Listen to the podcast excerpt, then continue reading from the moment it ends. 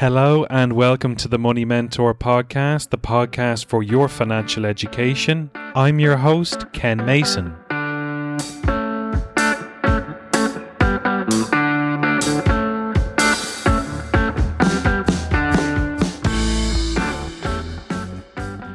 In Series 1, Episode 8, we outlined investing in general. Series 2, Episode 2, we discussed our investment principles. And Series 2, Episode 8, we shared how to invest. Building on the back of these episodes, we now turn our attention to what to invest in. How you build your portfolio will be determined by your investment goal, savings rate, time horizon, and required rate of return. Those looking to build wealth with a long time horizon, 30 to 60 years, will be seeking to maximize return during the accumulation stage. The accumulation or saving stage is from working age to financial independence. Those who are already wealthy with a shorter time horizon, 10 to 30 years, are more likely to want to preserve the wealth already created while balancing the need to maintain the purchasing power of their money into the future. When you have something to lose, you prefer to avoid loss twice as much as an equivalent gain. The endowment effect states individuals value an owned object higher, often irrationally, than its market value.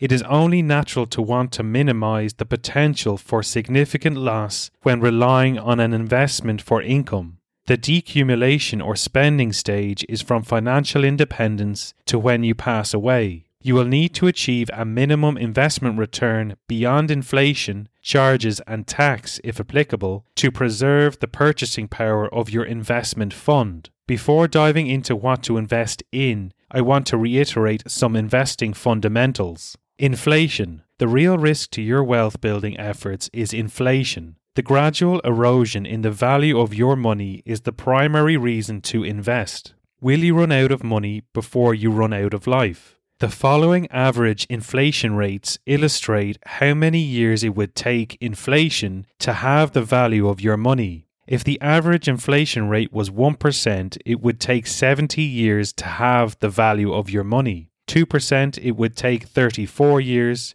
4% it would take 17 years, 8% it would take 8 years, 16% it would take 4 years, and 32% it would take 2 years to have the value of your money. The past decade of inflation has been unusually low, historically speaking. Inflation was in the late teens and early 20s during the late 1970s and early 1980s in Ireland. A basket of goods and services that cost 100 euro in December 1930 now costs 5,938 euro in July 2021. This 90 year period is a lifetime of inflation.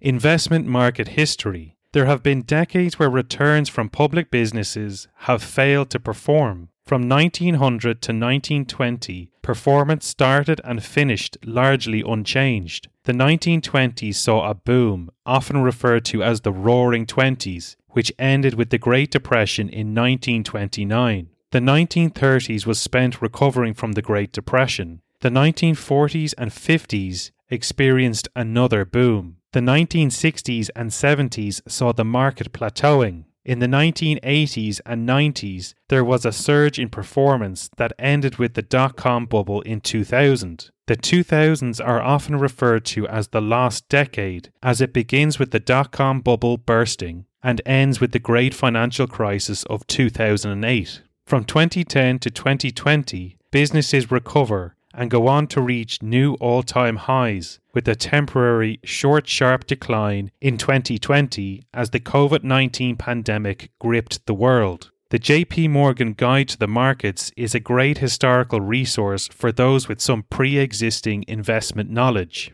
Loss ladder. The first rule of investing is to avoid permanent loss. The second rule of investing is to not forget the first rule. Permanent investment loss is one from which you can't recover. A permanent loss is achieved when an investment goes to zero, or you panic and sell during a temporary market decline. Risk of permanent loss is high when gambling, middle of the road when speculating, and low when investing is done right, so long as the investor behaves in accordance with their financial plan. The following investment loss ladder details the return required to recoup your investment loss. If you lose 10%, you require an 11% gain to recoup your investment loss. Lose 20%, you require a 25% gain. Lose 40%, you require a 67% gain. Lose 60%, you require a 150% gain. And if you lose 80%, you require a 400% gain to recoup your investment loss. If you lose 100%, it's game over. The Nasdaq index, which is an exchange heavily weighted towards information technology companies, declined by nearly 80% during the dot com bubble crash of the early 2000s. Being heavily concentrated in one sector can leave an investor exposed to significant investment loss and a mountain to climb to get back to where they started. Diversification. Diversification can be a topic of heated debate between the active and passive community when discussing investment strategy. For those that really know what they are doing within the actively managed investment community, and there are very few, 10% to 20%, concentration is preferred over diversification.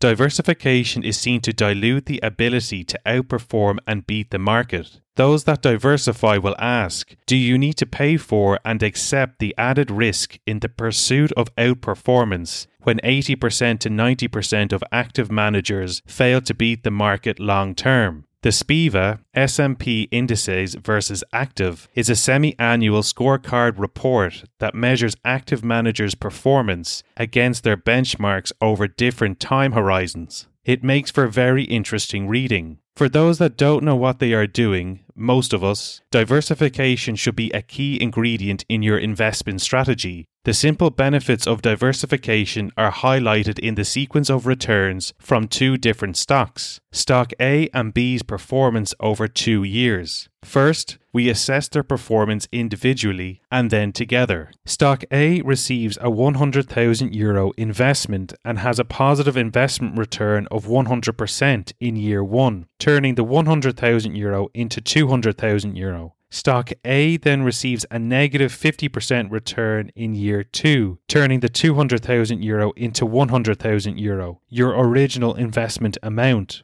Stock B receives a 100,000 euro investment and has a negative investment return of 50% in year one, turning the 100,000 euro into 50,000 euro. Stock B then receives a positive 100% return in year two, turning the 50,000 euro into 100,000 euro, your original investment amount. With both stock A and B, you are back at your original investment amount after two years. When you split the 100,000 euro investment 50 50 into stock A and B, 50,000 euro each, diversifying leads to a better outcome. Stock A rises by 100% to 100,000 euro, and stock B falls by 50% to 25,000 euro in year one. This results in an investment return of 25% or 25,000 euro for a total fund of 125,000 euro. With our new investment balance of 125,000 euro, we rebalance by allocating 62,500 in stock A and B. Stock A falls by 50% to 31,250 and stock B rises by 100% to 125,000 euro in year 2 for a total fund of 156,250 euro, another 25% positive investment return. Now imagine the benefit of diversification on investment performance across hundreds and thousands of the best companies in the world. Companies we ourselves, businesses, and governments use the products and services of on a daily basis. The benefits of diversification are often touted as the only free lunch when investing. Diversification within an asset class, such as businesses, is beneficial for investment return purposes. However, given businesses have similar characteristics to each other and the global interconnectedness of commerce, their collective value as an asset class is strongly correlated to one another. Investment portfolio construction. I will assume the first port of call for those building wealth and seeking financial independence is a pension, given you keep more of the money you make and its tax deferred benefits. Therefore, your investing universe is limited to the following asset classes cash or deposits, government and company debt, property, public businesses, alternatives. If all portfolios started with 100% public businesses, you then reduce that percentage based on investment factors such as investment goal, savings rate, time horizon, required rate of return, risk tolerance. When you have combined these investment factors and blended them together in a realistic manner, you will have a clearer picture of how you will need to construct your investment portfolio.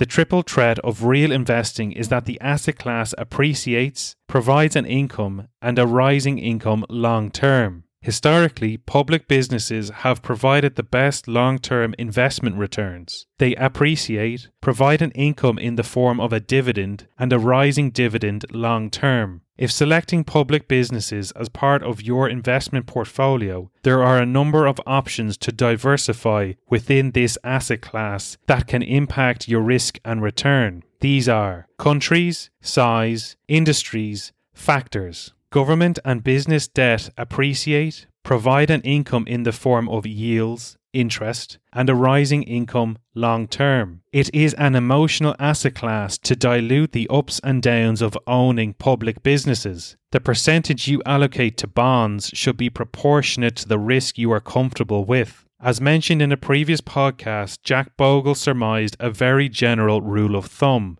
to keep the same percentage of debt as your age with the rest in public businesses. If selecting government and business debt as part of your investment portfolio, there are a number of diversification options that can impact your risk and return. Countries and businesses, duration, quality, inflation protection. Once you have decided on your desired investment portfolio split, you pivot to which funds will best assist you achieving your investment goal. When selecting funds to match your desired portfolio asset allocation, there should be a variety of active and passive fund options available. Depending on your own philosophy, you can choose one or the other or a hybrid of both. Just be conscious of fund costs and the rationale for paying more for one fund over another, i.e., outperformance of the market long term. If it isn't obvious already, the need for advice is instrumental in optimizing your portfolio for your desired investment goal. You can get lucky with a default option. Do you want to gamble your financial future on a one size fits all approach? There are also the DIYers. If you want to save time, money, worry, and stress, seek and pay for a good financial planning mentor and advisor. For personal financial planning advice, email us at team at vantagefp.ie or call 01 539 2670. If you have any questions on this week's episode, ideas, suggestions, or feedback, please email us at team at money-mentor.ie. We can also be found online at money-mentor.ie, and through the website you can find our Twitter, Instagram, and LinkedIn accounts. If you are liking what you are hearing, please subscribe, and I would be grateful if you could leave a review. Please share with family, friends, and colleagues if you think they would benefit. Until the next podcast, thank you for listening, take care, and chat soon.